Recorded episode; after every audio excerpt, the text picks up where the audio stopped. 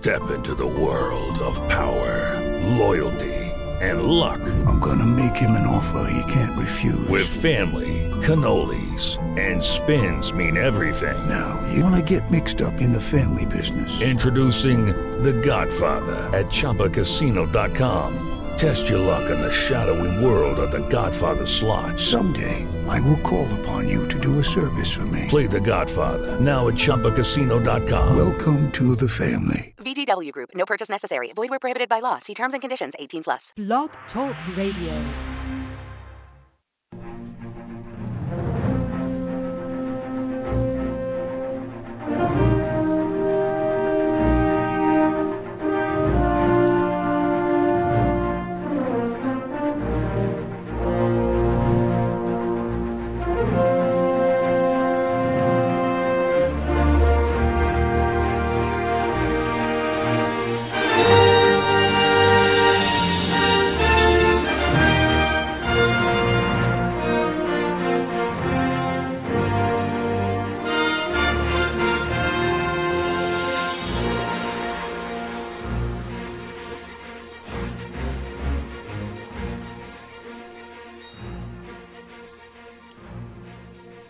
You're listening to U.S. Defense Watch Radio on the front lines of truth and liberty.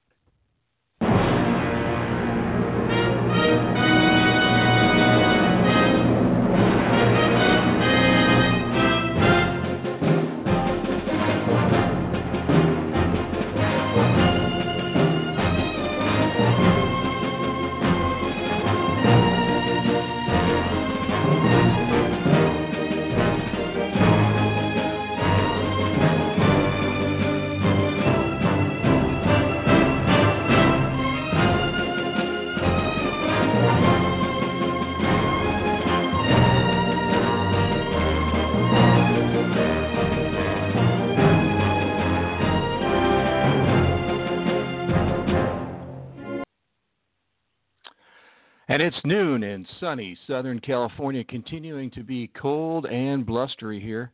If you call cold 45 degrees last night, I grew up in Chicago, but let me tell you, after 20 years here, 45 felt like ice station zebra.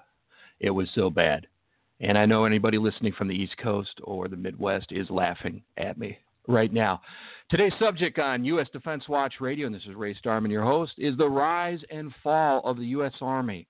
We're going to talk about how the Army rebuilt itself coming out of the tragedy of Southeast Asia and how it rebuilt into the spectacular force that won Desert Storm 20 years later, only to conti- fall to its present status today. Let's talk about some news as we always do on the first few minutes here of U.S. Defense Watch Radio. Here's a headline. There's no other news out yet to report of uh, San Francisco Christmas terror attack thwarted. Stay tuned for that. Drudge is covering that right now. Uh, that's sort of breaking news. So stay tuned for more information on that. Once again, San Francisco Christmas terror attack thwarted. Gee, I wonder who could be behind that. Uh, could it be the Red Army faction or IRA? No, no. I wonder who it could be. Maybe their group starts with an I and ends with an S. I wonder who that could be. And then you know the uh, the other. Speaking of terrorist attacks, you, you anybody following the news the last couple of days? I know it's been busy with Christmas shopping. Santa Claus is only about 72 hours away from arriving. But there was a uh, an attack in Australia. Actually, at first the uh, Australian government police were saying that this guy who uh, hit you know I don't know it was 30 35 people uh, injured uh, a bunch of people down in Australia. They said it was just a he was a, a person with mental problems. He was problem. There's no ties to terrorism today. Uh, yes, there are possibly ties to terrorism, and surprise, surprise, he's from Afghanistan. What a shocker there.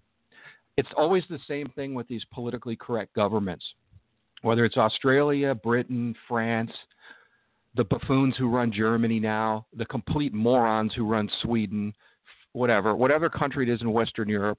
I'm saying Western Europe because Eastern Europe still has brains left. It's always the same. Anytime there's a terrorist attack, everybody in the world with a brain knows it's a Muslim who's done it. As, as Colonel Ralph Peters said a couple months ago on Fox News, you know, um, not all Muslims are terrorists, but almost every terrorist act now in the world is done by a Muslim. So But but yet these governments they stay they can't admit it. They they play this ridiculous game. You know, like we're supposed to believe that maybe it was Chip Wadsworth, uh, you know, your your local uh, uh, eighth grade history teacher at the country day school in New Canaan, Connecticut. Chip got in the car and ran down all the people in Manhattan. No, no, it wasn't Chip. Uh, it was another guy from the Middle East. What a shocker.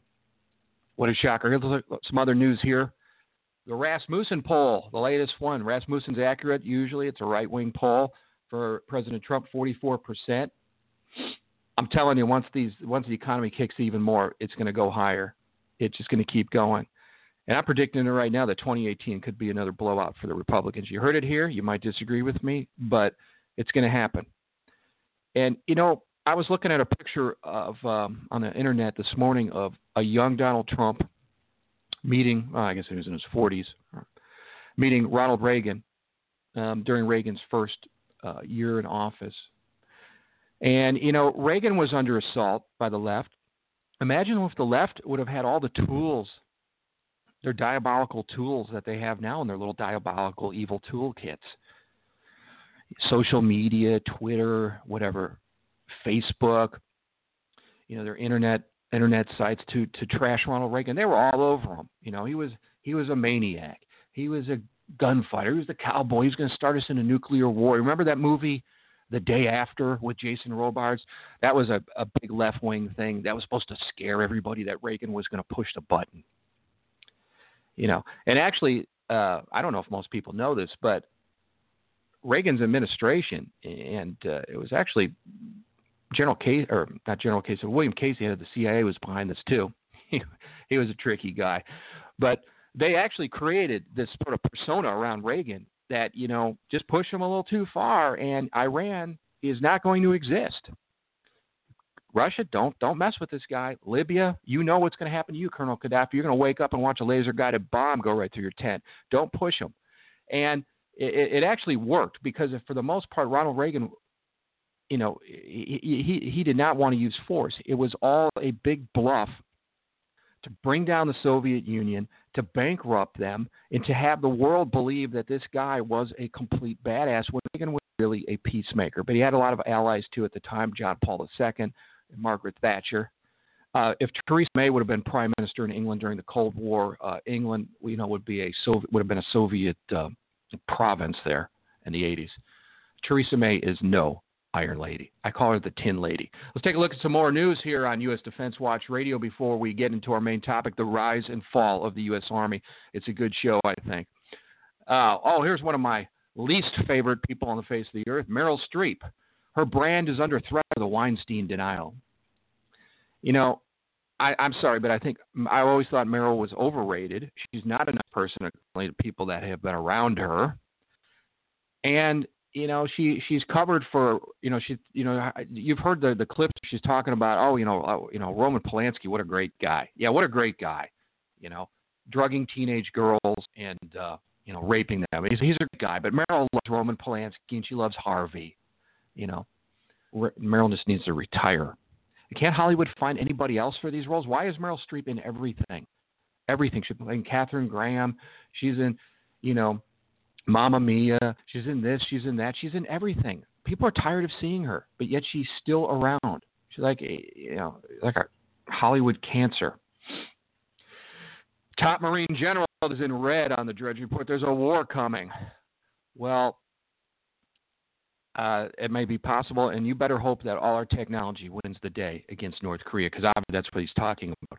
Because uh, the military in its present state um, leaves a lot to be desired. When we come back on U.S. Defense Watch after the short break, talking about the rise and fall of the U.S. Army from the jungles of Vietnam and how the Army was rebuilt in the Pentagon to its spectacular victory in Operation Desert Storm to its gradual decay and fall into its state today. When we come back on U.S. Defense Watch Radio, this is Ray Starmann.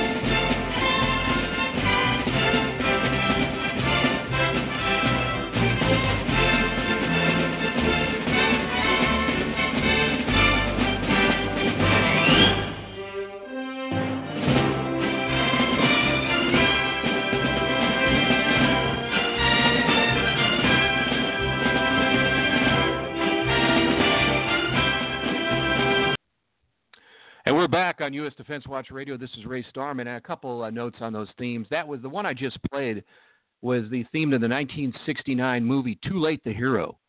Uh, one of my favorites uh, with Henry Fonda, Cliff Robertson, and Michael Caine. And I hadn't seen that movie in a long time. I watched it about a month ago, and uh, for the most part, it's good. It gets a little hokey at the end when the Japanese guy somehow finds a way to uh, rig up uh, a bunch of speakers and a microphone and out in the jungle. But besides that, it's a cool movie. The cinematography is cool. The soundtrack by Gerald Fried is great, I think. And uh, with Michael Caine and Cliff Robertson and Henry Fonda, small part at the beginning, you can't go wrong there. The first uh, theme I played right after uh, the U.S. Defense Watch Open music was uh, from Elmer Bernstein's, also in 1969, a good year for war movies, from The Bridge at Remagen, another classic, The Bridge at Remagen. And what kind of initiative did the Army have in 1945 when they when those guys, I believe it was from the 9th Armored Division, those grunts, took the bridge at Remagen. Uh, I'm not sure the Army has that kind of initiative now. Uh, if the uh, Army leaders saw a empty bridge or basically a lightly defended bridge over the Rhine, they were under orders to take any bridge that they could and get across the Rhine because General Patton, God bless him, wanted to urinate in the Rhine as soon as he could and beat Montgomery. Um, but I, I would love to see uh, military senior leaders uh, making a decision to take that bridge. They would have to have a decision temp, uh, support template uh, matrix. They would have to have a couple command and staff meetings. Um, they would worry about uh, how possibly a seizure of the bridge across the Rhine might affect their OER officer evaluation report. And God help us, would they be able to find a couple guys that could actually sprint across the bridge without collapsing? Because we wouldn't want to do any physical training in the Army in 2017. Which leads me to the topic for today: the rise and fall of the U.S. Army. And like I said at the uh, the uh, flagship broadcast of U.S. Defense Watch Radio, it always won't just be me talking here. Next week, um, we're going to have the Desert Storm Roundtable with several people that were involved at Desert Storm, including Major General Jack Leide, the J2 during the Gulf War, a man who can tell you all about General Norman Schwarzkopf. Hank Hunt will also be back on, this time talking about Army aviation. Well, Hank was a special in Special Forces for a long time. He also was a Cobra pilot in the 7th Cavalry in Desert Storm. The guy did a lot of stuff. He's always, uh, anytime you have Hank on, it's an exciting time. Another show we're going to have coming up in the next week is we're going to be talking about what really happened down at Fort Benning the graduation of those three women, I believe dishonestly from Ranger School about a year and a half ago. And our guest is going to be retired Master Sergeant Bubba Moore, a veteran of the 75th Ranger Regiment and a former Ranger instructor. Bubba knows, has a lot of contacts in the Ranger community, and he will give you the straight story on what happened. And let me tell you something. I know it was a cover up. And Major General Scott Miller, you know it was a cover up too, don't you? There's a guy who you know, a Shakespearean tragic figure himself. General Miller was a um, was in the Battle of Mogadishu, a member of Delta Force as a young guy. And he was commander at Benning when the whole fiasco occurred with the graduation of the three women from Ranger School. But that's a story for another day. And let's get into the subject for today: the rise and fall of the U.S. Army. When the Army when the Army left Vietnam, U.S. Main, most of the forces pulled out in 1972. Draft ended, I believe, in 1973. The Army was in bad shape, just like the country. Uh, the morale was low. The Army had a lot of problems. Anybody has seen the, uh, and you can look at it on the internet. It's a great documentary, and actually, the uh, the guy who was the journalist out in the field, John Lawrence, uh, won an Emmy. It's called the World of Charlie Company. If you Google that on YouTube, and John Lawrence travels with the, um, I think it's I can't remember if it's first or second battalion of the Seventh Cavalry in 1970 in Vietnam. And you can see the beginnings of the erosion of morale and and esprit de corps, even in a unit like the 7th Cavalry in 1970. You had guys, their hair is a little bit long. You got the guys with the peace signs. Nobody really, obviously, nobody wants to be there. Um, you know nobody really wants to take orders, although they have to. They don't like the, what the decisions the commander's making, and the commander is making some stupid decisions like walking down a road. Nothing can happen to you when you walk down a road in Vietnam or a trail that's heavily marked. Nothing at all. Nobody will be waiting for you. But um, I, if anybody wants to, you know, really sort of get a picture in one hour of what Army had become during the early 70s, it, that, it's a really a great documentary. It's all over the um, The World of Charlie Company by John Lawrence, and you can see some of these morale problems, and you can see, and, and uh, you know, you don't see the drug use, but you can tell. Obviously, I mean, uh, a lot of people were were uh, into drugs by then that were in the military. It was really becoming a big problem in the military. The military had a lot of draftees. One, they did not want to be there. As we wound down in Vietnam, the Army had incredible morale. I had a lot of racial problems too. Uh, I heard a lot of stories when I was over in Germany from guys who were lieutenant colonels or majors, had been in the Army, or sergeant majors, master sergeant, been in the Army a long time, been over in Germany uh, in the early 70s, maybe after a tour in Vietnam, and they talked about the, the, the, the racial tensions and how if you were a staff duty officer in Germany in the early 70s, you know, you'd walk around with a loaded pistol when you're, you know, just checking in the barracks, checking in the C, the CQs to make sure everything was okay.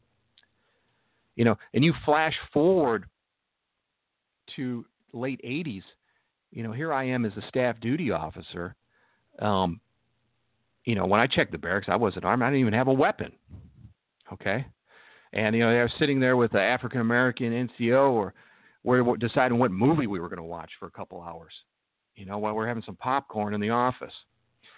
So the Army really, you know, really rose spectacularly after that, and that's what we're going to talk about today. So the Army comes out of Vietnam. It's got morale problems. And, you know, the, the American, one of the problems, the reason the Army had such morale problems is the American public did not treat U.S. Army, the military, very well, as we all know. Uh, during later part of the Vietnam War and after it was over with. They took out all their fury. The anger should have been at guys like, you know, in, in D.C., not the soldiers fighting the war. The soldiers that fought the war had performed magnificently. And to General MacArthur had drained deep the chalice, chalice of courage. You know, and they did, they really did not get their their uh, reverence or what would be the word their adulation until 20 years later after the Gulf War was over with. The American public didn't they didn't they didn't appreciate the sacrifices that these guys made. And uh, just a quick note on another video that's great. It's from the old Walter Cronkite Vietnam series. It's called Courage Under Fire. If anybody who's young wants to know what kind of courage it took to fight that war, watch this video. Watch this video. It's called Courage Under Fire. Uh, Walter Cronkite. It's the old 80s series, the Vietnam uh, War series with Walter Cronkite. And there's a lot of anybody that's listening that's younger that wasn't actually there wants to know what what went on there. Some of the footage that um, that they had there was was spectacular, and so the so you have the American public who hated the military at this time, and, and, and in turn their, their their fury, like I said, at the war on the military. Well, it, it got to the troops after a while.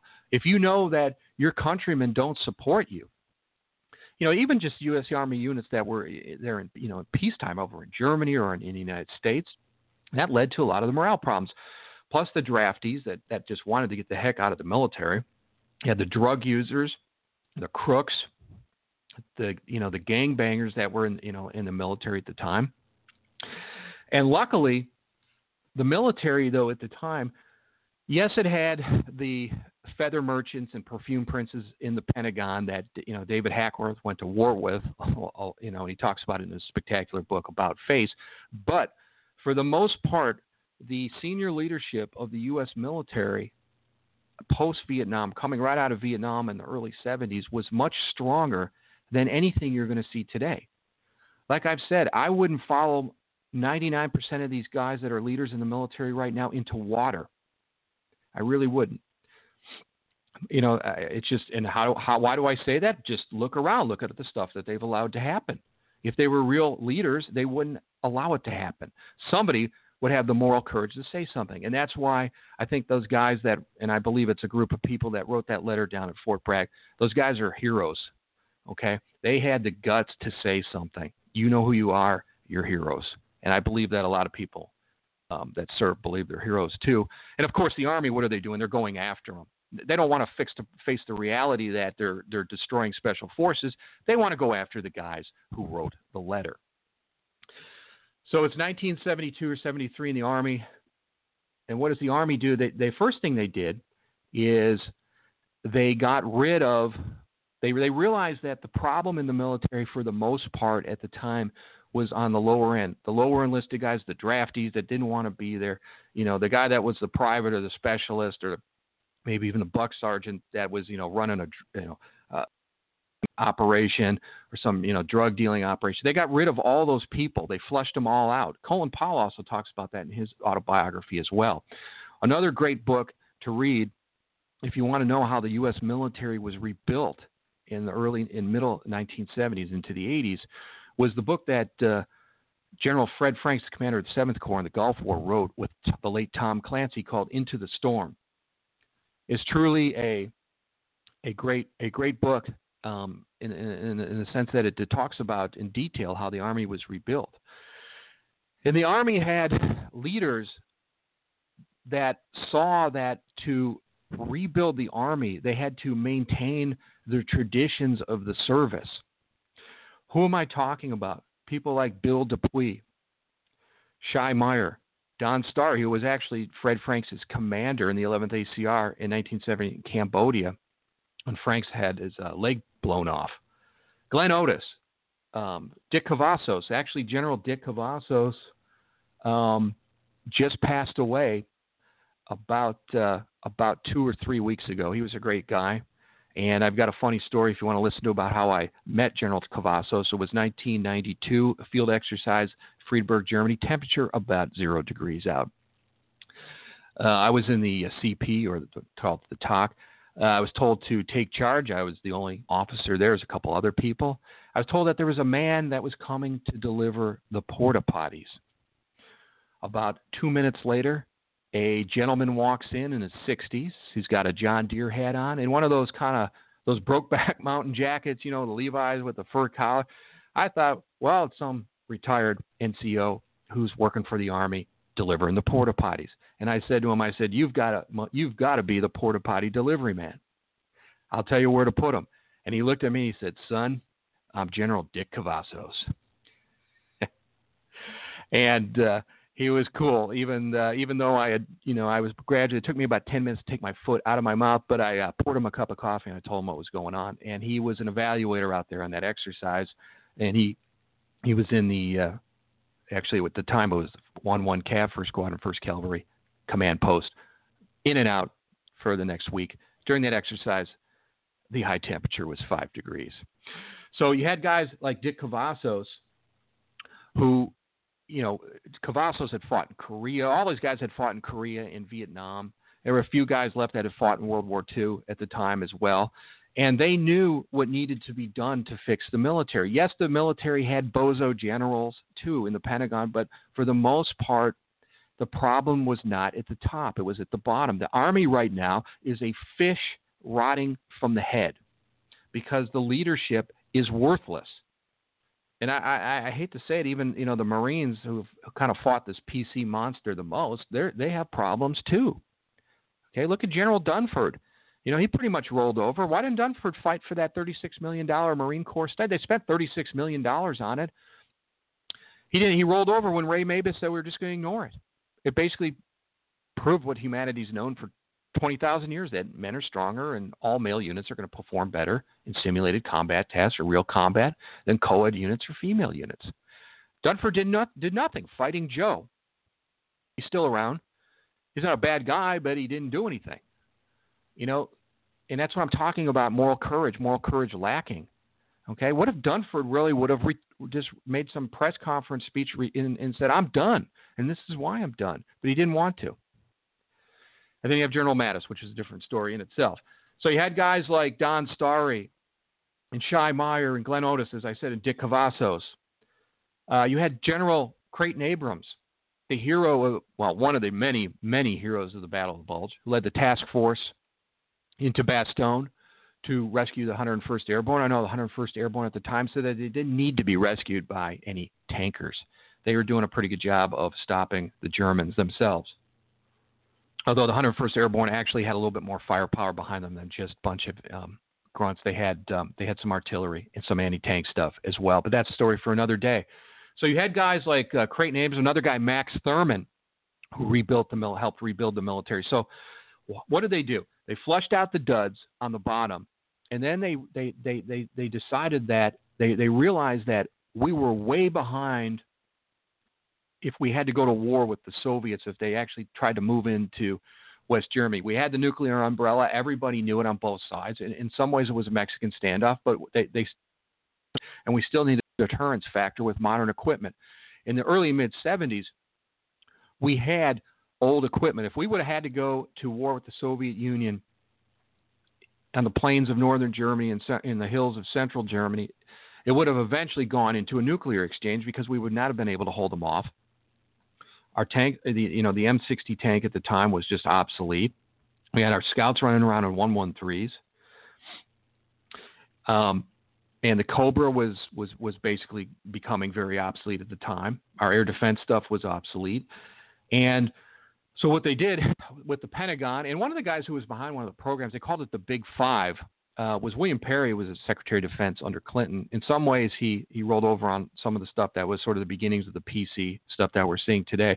But Perry uh, was was one of the guys behind the Big Five program. So big kudos to him for what he did to help out with that. The Big Five, if I remember, is the Apache helicopter, the M1 tank, the Bradley, which is used by mechanized infantry and uh, armored cavalry scouts, the Patriot air defense system. I can't remember the fifth one off the top of my head. It was either the Chaparral or if it was the uh, MLRS, multiple launch rocket system, that was used along with everything else in the in the Gulf War 20 years later. So the Big Five actually was developed and started to be fielded in the late 1970s and sort of turned the tide in Western Europe for us as far as defense wise. We now, our guys now had equipment that was now superior to what the Soviet Union the Warsaw Pact could throw against us if we had to go up against them in a war. They flushed out the duds. They've got the Big Five program. What else did they do? they had a heavy recruitment program. Everybody remembers those ads in the late 70s, early 80s, you know, with the be all you can be. Um, they wanted to recruit smart people, people they that wanted to maybe come into the military for two or three years and maybe get some college benefits.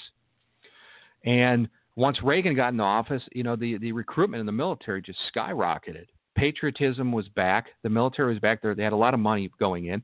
And another thing that, that these guys, these, I call them the, they're sort of the 1970s founding fathers of the military, as far as the rebirth of the rise and fall of the uh, rise of the U.S. Army, was the was the was the birth of airland battle doctrine, which was used in the Gulf War. Airland battle doctrine basically is is just a modern form of blitzkrieg. You know, massive armored assault followed by air support. You get behind the enemy, get into their rear, cause chaos, and just hit them hard and that's basically, uh, in a nutshell, the easiest way to explain it. It was sort of a 1970s version, taking the old German Blitzkrieg and turn it into the, uh, the the doctrine of warfare that we used in 1991. That was actually totally abandoned almost during the uh, wars in Iraq and Afghanistan. When we come back on U.S. Defense Watch Radio, we'll keep talking about the rise and fall of the U.S. Army. We talked about how the Army was just rebuilt and summarize that. We'll talk about uh, what happened during Desert Storm and the subsequent fall, the position the Army is at right now. And we'll be right back on U.S. Defense Watch.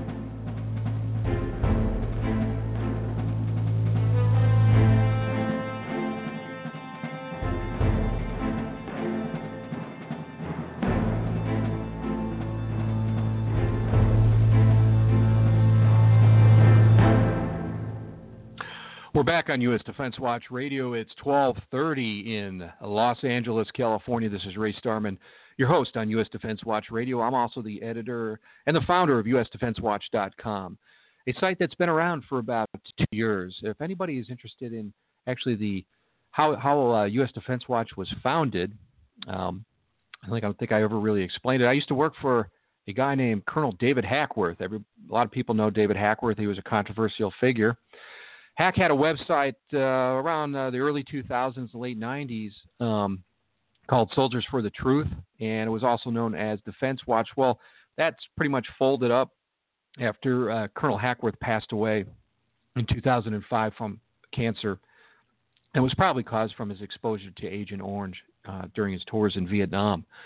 Um, in about uh, 2015, I think I just looked uh, looked around one day and thought to myself, you know, there's really nothing in the news, nothing out there on the internet. There's no one really criticizing or evaluating what the military is doing, sort of with a politically incorrect, honest bent, the way it used to be when when Hack was around, and that's why I started uh, U.S. Defense Watch. Of course, uh, U.S. Defense Watch is a little bit different than SFTT.org or the original Defense Watch. Uh, that was pretty much, uh, you know, pretty much nuts and bolts, um, complete military stuff. We do talk a little bit about ticks with a conservative viewpoint, also stuff that's going on in Europe with the um, forced Islamization of Western Europe and the I call it the suicide, uh, the strange death of uh, Western Europe. That's upon us. That was actually a book that's out right now. It's very good on Amazon. The Strange Death of Europe. So we talk about a little bit of different things, but uh, a lot of the focus is still the same of what what Hack uh, originally was doing, is just going after the feather merchants, the perfume princes, and if you know.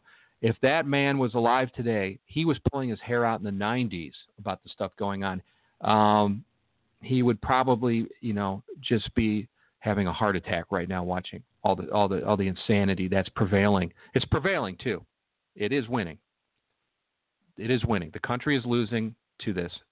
Uh, the PC monster is overwhelming us because, like I said, our senior leaders do not have the moral courage to take it on.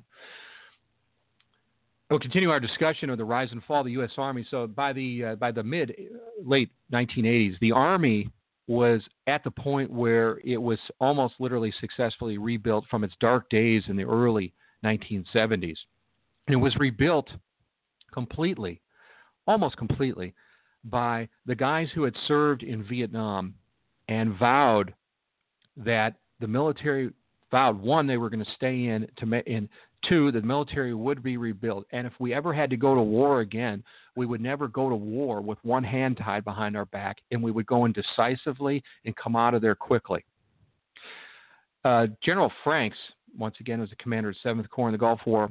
I heard him personally talk several times. He called it about the hot blue flame that burned within, and I think that is a, a great metaphor for the hot blue flame that burned and all the Vietnam veterans that were on active duty at the time, and that were the mentors of my generation, uh, my generation, which has taken that great uh, leadership and those great mentors and, and the knowledge that they gave us and has basically just plundered it.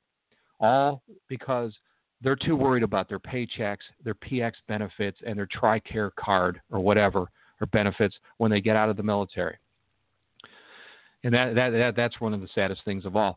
And so you had the uh, the rebirth of the U.S. Army culminated in the hundred hour uh, spectacular ground war and actually the the air war 44 days in its entirety during Desert Storm. You saw the uh, the, the, the the U.S. military in action, military that had a lot of money, as the military that had great senior leadership, and also as a military that most importantly had great soldiers, uh, airmen, Marines, sailors, guys that had joined up just they wanted to serve. They saw you know the patriotism that was going through the country under Reagan they saw that there was a lot of benefits, but they wanted to do something. They wanted to be part of it. The energy was high.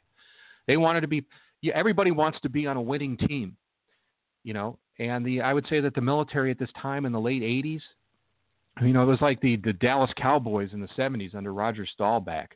You know, it was just a winning team, and everybody wanted to be part of it. And it culminated in the spectacular victory in Desert Storm.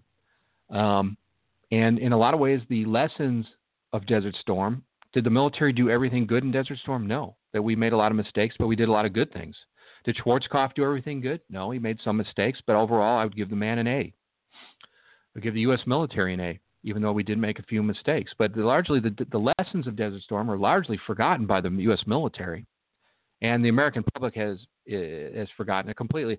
In some ways, the uh, Desert Storm is sort of the new forgotten war, like Korea was um, in the 1950s. The public just, you know, was was still exhausted from World War II, and then we got into Korea, another war, brutal, and uh, people just wanted to put it behind them.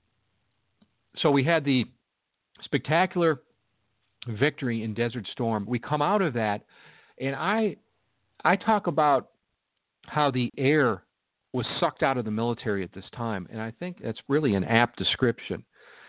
What happened was we we have this spectacular victory, and first of all, a lot of the units that had fought in Desert Storm, like my units, a lot of the people in that unit had been there already for two or three years. A lot of them had been held there. They were supposed they were already supposed to be gone, gone to another unit back to the United States, but they were held there um, to to go to to the war.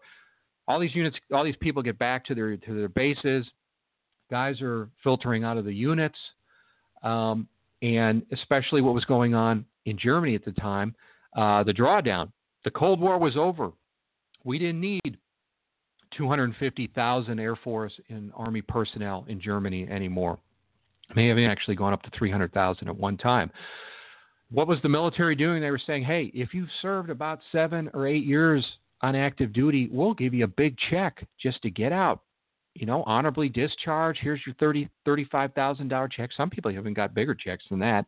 Uh, just please leave and go find something else to do. We don't need you anymore. So you had all those people leaving. This is sort of in the summer into the fall of 1991. Then you had all the guys that had rebuilt the military during the Vietnam after Vietnam who were still on active duty, um, and they began to leave as well, slowly but surely.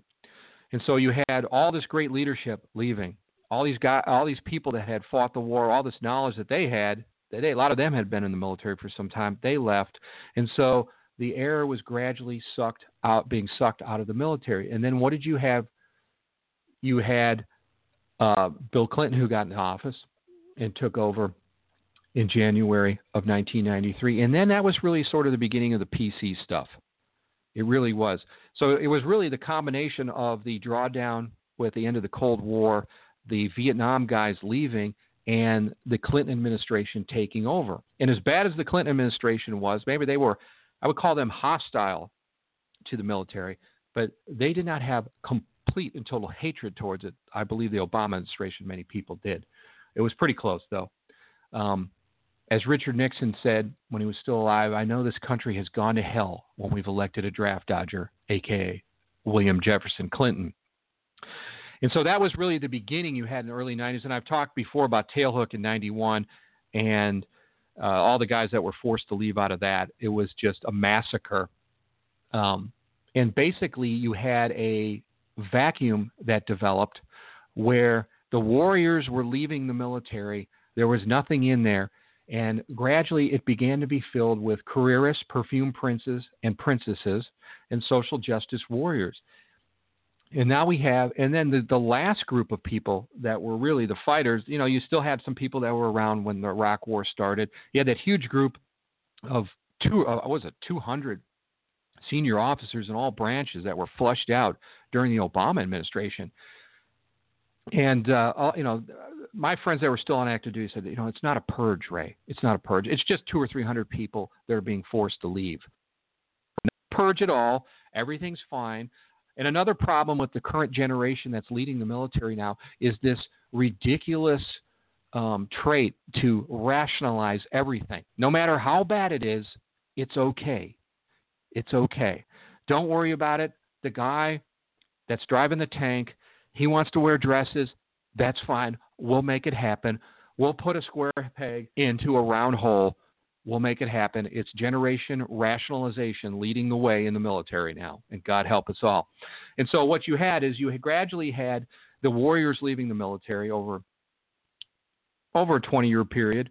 Um, as I said, you still had some people around in the Iraq War. That was really the end of it. I mean, we still had some warriors there. The, the, the military fought some brutal battles, as people know, in Iraq and Afghanistan, Tel Afar in Afghanistan, Fallujah, Fallujah 2 in Iraq. Anybody seen that picture of the the Marlboro Man Marine out of Fallujah?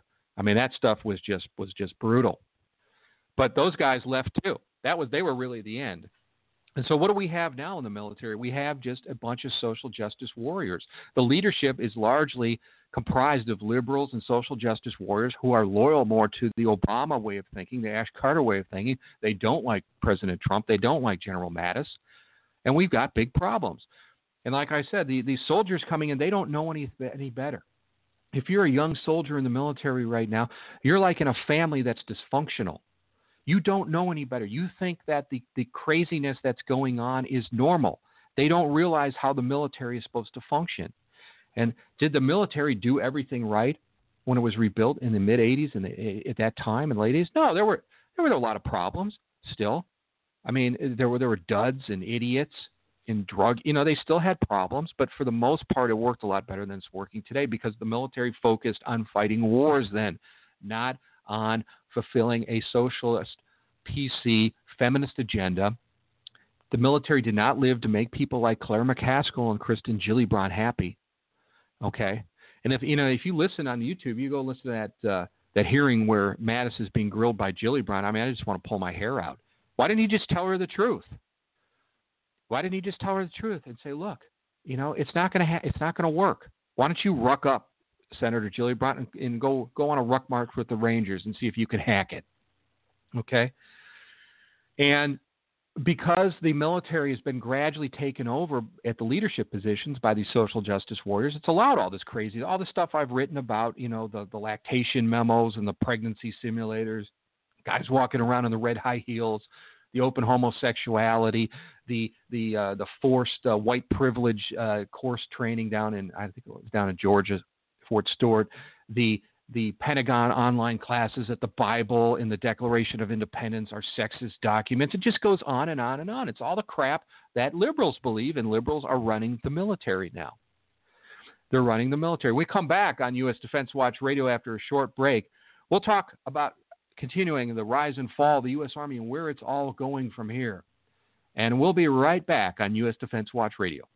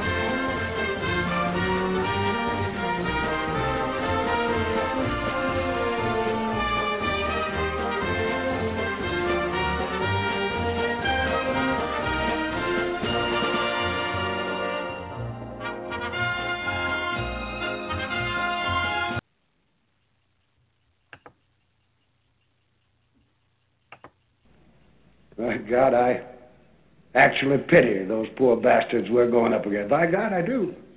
We're not just going to shoot the bastards. We're going to cut out their living guts and use them to grease the treads of our tanks. We're going to murder those lousy Hun bastards by the bushel. Oh boy, General Patton. Can you imagine General Patton on active duty now? How long would a guy like that last? He was actually at war with the PC crowd in the 40s who didn't like the fact that he was talking poorly about our Russian allies. But uh, Patton would last about 3.2 seconds on active duty, along with General Norman Schwarzkopf, who wouldn't last too long, or Barry McCaffrey, to name a few. Um, I can see, uh, you know, MSNBC and CNN just, just, just, just going crazy that that Patton had said that uh, you know general says he wants to kill the enemy. We can't have that. We can't have generals that actually are warriors anymore, can we? That uh, theme, of course, before General Patton was speaking, was from A Bridge Too Far, the 1977 movie by produced by Joseph Levine, actually written by William Goldman, who also wrote Butch Cassidy on the Sundance in the Sundance Kid, Marathon Man, to name a few. Uh, I think Bridge Too Far is fitting metaphor for what happened there at Fort uh, Fort Benning about a year and a half ago. Um, I would say that the graduation of Ranger School of a 37 year old mommy of two probably was a bridge too far. But next week, Master Sergeant Bubba Moore from the 75th Ranger Regiment, retired, and also he was a former black hat uh, instructor. He's going to tell us all the real story of what happened down there. He's got a lot of contacts in the Ranger community, and uh, if you think that the uh, former Rangers believe that those women actually graduated honestly, uh, Bubba and I both have some swampland down there in Georgia we want to sell you. Okay. Anybody who's been to Ranger school, and I, I was not a Ranger, but um, I know that most guys lose 50, 60, 70 pounds even. They look like they're Dachau survivors when they're done there. And yet, those three women that graduated, they look like they um, had eaten too much at Thanksgiving. Well scrubbed. I mean, they just, it was just a fiasco. So that's what you had. You had the, and we're getting back to the rise and fall of the U.S. Army. You had the, you've had the complete infiltration of social justice warriors, liberals into the military, and you have the subsequent problems today. There have always been sad sacks and idiots and duds. A sergeant major in Germany used to call duds blintgangers, which is the German word for a uh, dud. And uh, those GD blintgangers, he had a lot of other terms. He had a lot of other words he liked to say too. But uh, you know, the military's always had duds, no matter what time frame. From the Revolutionary War, I'm sure Washington was going off at Valley Forge about the duds there. Okay, but um, you know, I don't remember serving with people like Second Lieutenant Spencer Rapone. You know Spencer Rapone. He's the communist um, who graduated from West Point, who's a proud communist, an avowed communist, a Marxist Leninist.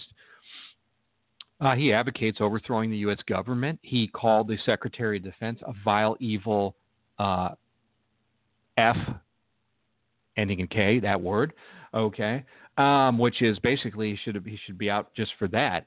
Um, he, I mean, he, he he was he was known at West Point for being a communist, but yet nothing happened to him.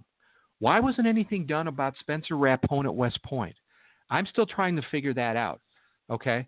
Um, you know, and what's what's fascinating and just shows you the level of just indoctrination by the left into the military. Rapone has had people defending him that went to West Point with him, like, oh yeah, that guy, that's the communist. Yeah, he's just the communist guy who wants to overthrow the U.S. government and the military. Yeah, okay, we all knew he was a communist. It's no big deal. It's no big deal. It's it's the new military. So what? I mean, that that were actually real comments like that. Okay, real comments like that. Um, but you had one of uh, Rapone's instructors at the point, a guy named uh, Lieutenant Colonel Robert Heffington, that wrote from his various online rantings and posts. It appears that Rapone is an avowed Marxist, which is completely out of line with the values of this nation and its army. This is what he wrote when a couple years ago when this when this SOB was at West Point.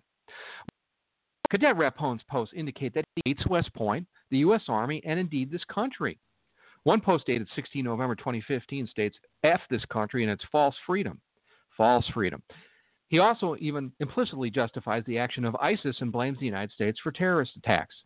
So we have a guy who's a second lieutenant who's currently on active duty. I checked with the nice people up there at the Fort Drum PAO office, PAO office a couple weeks ago nice people, but um, they wouldn't give me any answers. Maybe their lack of answers is showing. They said he's still on active duty. He's under investigation. Well, what is he doing right now? I asked the uh, the major. Uh, I can't remember his last name. I said, what is he doing? Is he policing cigarettes? Uh, you know, up? Is he walking around on police call 24 hours a day, or is he still a platoon leader? Well, they won't tell me. Now, do you think anything's going to happen to Spencer Rapone in the United States Army in 2017? I'm telling you, they're going to do nothing to this guy. Okay, Nothing. He's going to walk around flipping off and insulting the Secretary of Defense and his chain of command and vowing to, you know, turn the U.S. Army into the uh, Warsaw Pact if he has a chance. I mean, it's a disgrace. But he's a sign of the times. Another sign of the times, one of my uh, favorite traitors of all time, is Bradley Chelsea, whatever the heck you want to call it, Manning. He's one of the biggest traders of all time, and just you know gave uh, WikiLeaks just thousands and thousands and thousands of classified documents because he was upset that we were killing bad guys in Iraq. Wouldn't want to kill the enemy; it's only the army. you know, uh, and, and, and the thing about uh, Manning, that's hilarious. Okay, so so he's a traitor. He gives all the documents to WikiLeaks. Then he decides he's going to be a woman somewhere in the process when he was in prison. Uh, President Obama, our Kenyan commander in chief at the time, he pardons him because he felt sorry for, for Chelsea. Now that's her name or whatever. That uh, you know she was she'd served enough time not enough time for committing treason, lets her out, and uh, the Army uh, finishes up the uh, gender reassignment surgery on your nickel as a taxpayer. Because if there's anything we want to spend our money on, it's gender reassignment surgery for a traitor. Another person who's a sign of the times is Reality Winner. Remember her? She is the uh, the former Air Force uh, airman who was working in the intelligence community. I believe she was working at the NSA, uh, also a traitor as well, and uh, anti-Trump. You know, another one of these uh, members of quote the resistance. The resistance. Another traitor. Hopefully, she'll sit in a federal prison for about 50 years. She can think about how much she dislikes uh, America in prison. And then you have Bowe Bergdahl. You know, the, the Bergdahl thing is, you know, Ber, uh, not only is Bergdahl a deserter, and but the other person that is just as almost equal in in the in my in my eyes is just a, a, a cr- criminal is the is the uh, colonel that uh, that basically let him off, Jeffrey Nance. Bergdahl's a deserter. He goes over to the Taliban. Guys died looking for him. Other guys were wounded. He's at his court martial and the colonel Jeffrey Nance lets him off because Nance is a the new breed of army warrior, lack of warrior. He's social justice warrior, a liberal, uh, Obama acolyte who hates Trump, and he just you know by by by thumbing his nose at Trump, what he did is he basically let Bergdahl go, and uh, excuse me, and of course Bergdahl's um, lawyer is appealing his dishonorable discharge because Bowe needs those VA benefits. I'll tell you, and they're also that that Bowe Bergdahl. I last time I read it was about a, a month ago. It's still in this quote in the system. Uh, he's trying to get his back pay, hundreds of thousands of dollars in back pay. So you know the way things are going in 2017, he'll get his VA benefits for deserting, and he'll get his back pay. And who knows, he'll probably be a guest host on The View with Joy Behar, or maybe he'll be on MSNBC, or maybe he'll be sitting at the desk with Anderson Cooper and Don Lemon on CNN.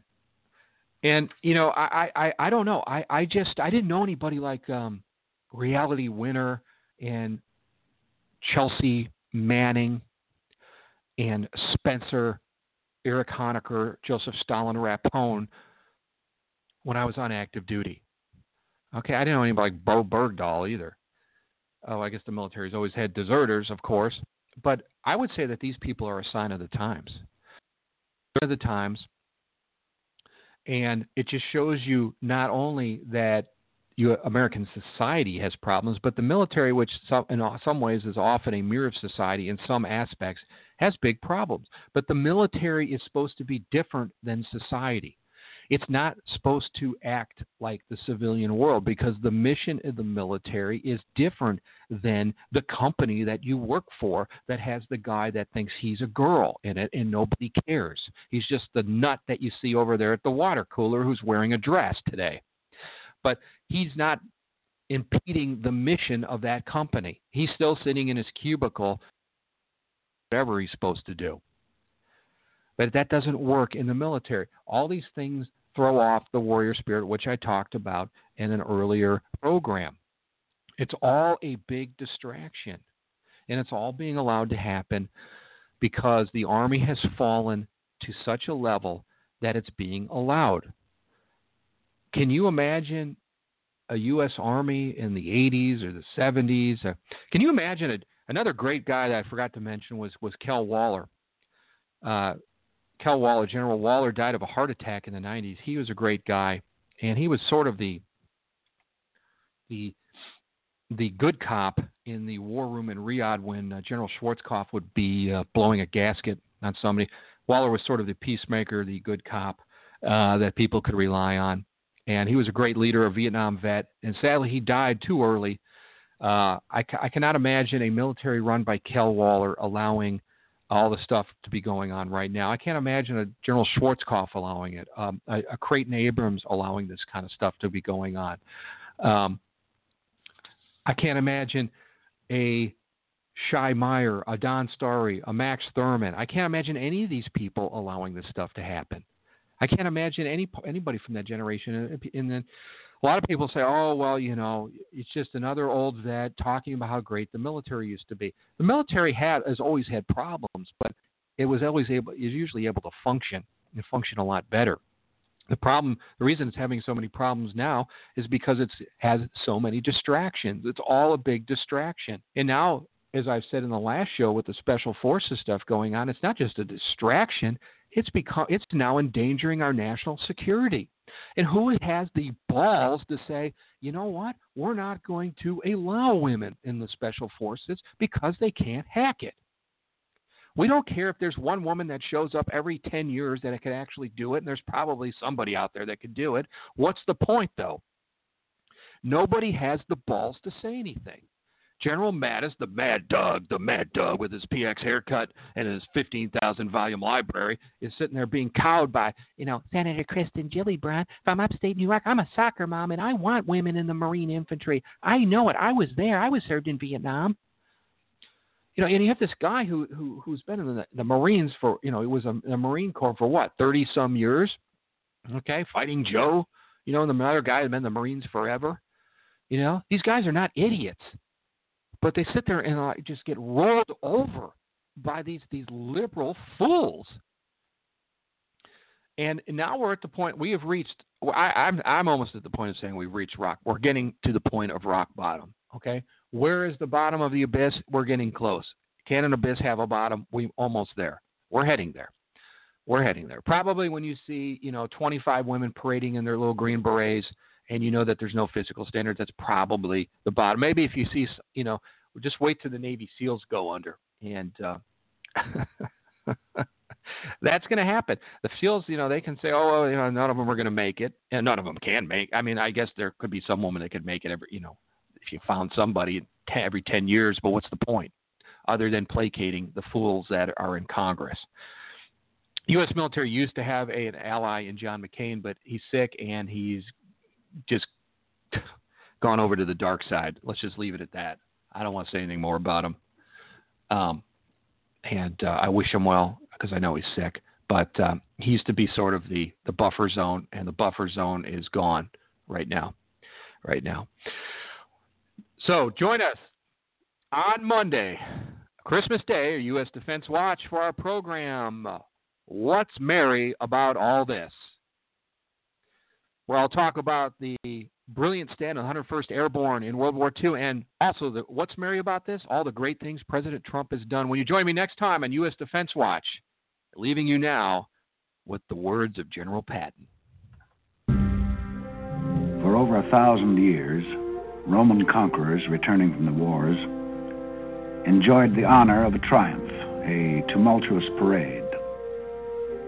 In the procession came trumpeters and musicians and strange animals from the conquered territories, together with carts laden with treasure and captured armaments.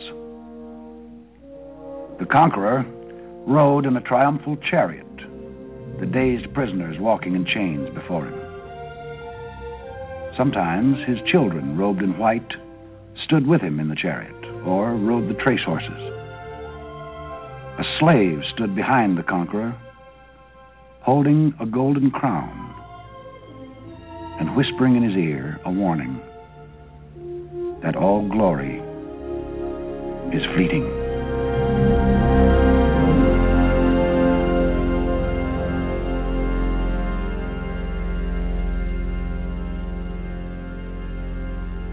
With Lucky Land slots, you can get lucky just about anywhere. Dearly beloved, we are gathered here today to. Has anyone seen the bride and groom? Sorry, sorry, we're here. We were getting lucky in the limo and we lost track of time. No, Lucky Land Casino, with cash prizes that add up quicker than a guest registry. In that case, I pronounce you lucky.